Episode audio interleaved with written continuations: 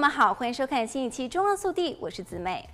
人们会定期清理浴室的墙壁和门，但是浴室内的一个重要部分却经常被遗漏，那就是莲蓬头。莲蓬头每天都要喷水。有时甚至一天要用好几次，使用久了肯定会有水中的矿物质残留和沉积，比如钙和镁，它们的含量越高，水就越硬，也就越容易形成一层水垢。除了矿物质沉积之外，莲蓬头也容易发霉，因为它一直都很潮湿。当浴室的通风不良时，这种情况就会更加明显。而在莲蓬头生长的霉菌可能会导致肺部感染，尤其是免疫功能不全或有某些健康问题的人，可能会因此引起头痛、发烧、皮肤或是黏膜发炎、中毒或是产生癌物质。而且长期接触和吸入霉菌可以引发呼吸道疾病和过敏症状等等，例如支气管炎、扁桃体炎、花粉热、哮喘病等等。因此，应该至少每个月清理莲蓬头一次，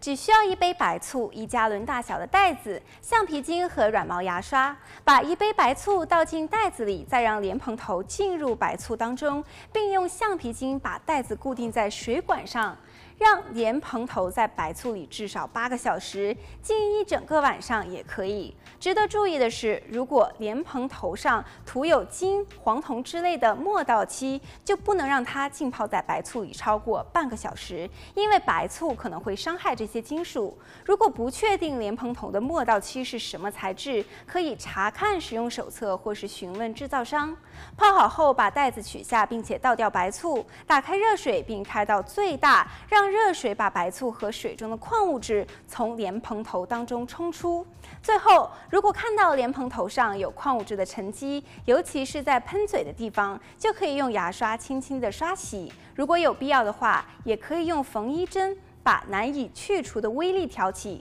最后再用软布擦亮，让它焕然一新。如果仍然没有办法完全清洁，可能就需要处理比较棘手的水垢问题。先把莲蓬头从水管上取下，再用尖嘴钳移除莲蓬头内的滤网，并以牙刷和多功能清洁剂刷洗滤网，最后再装回莲蓬头里即可。好了，本期节目到这里就结束了，我们下期再见。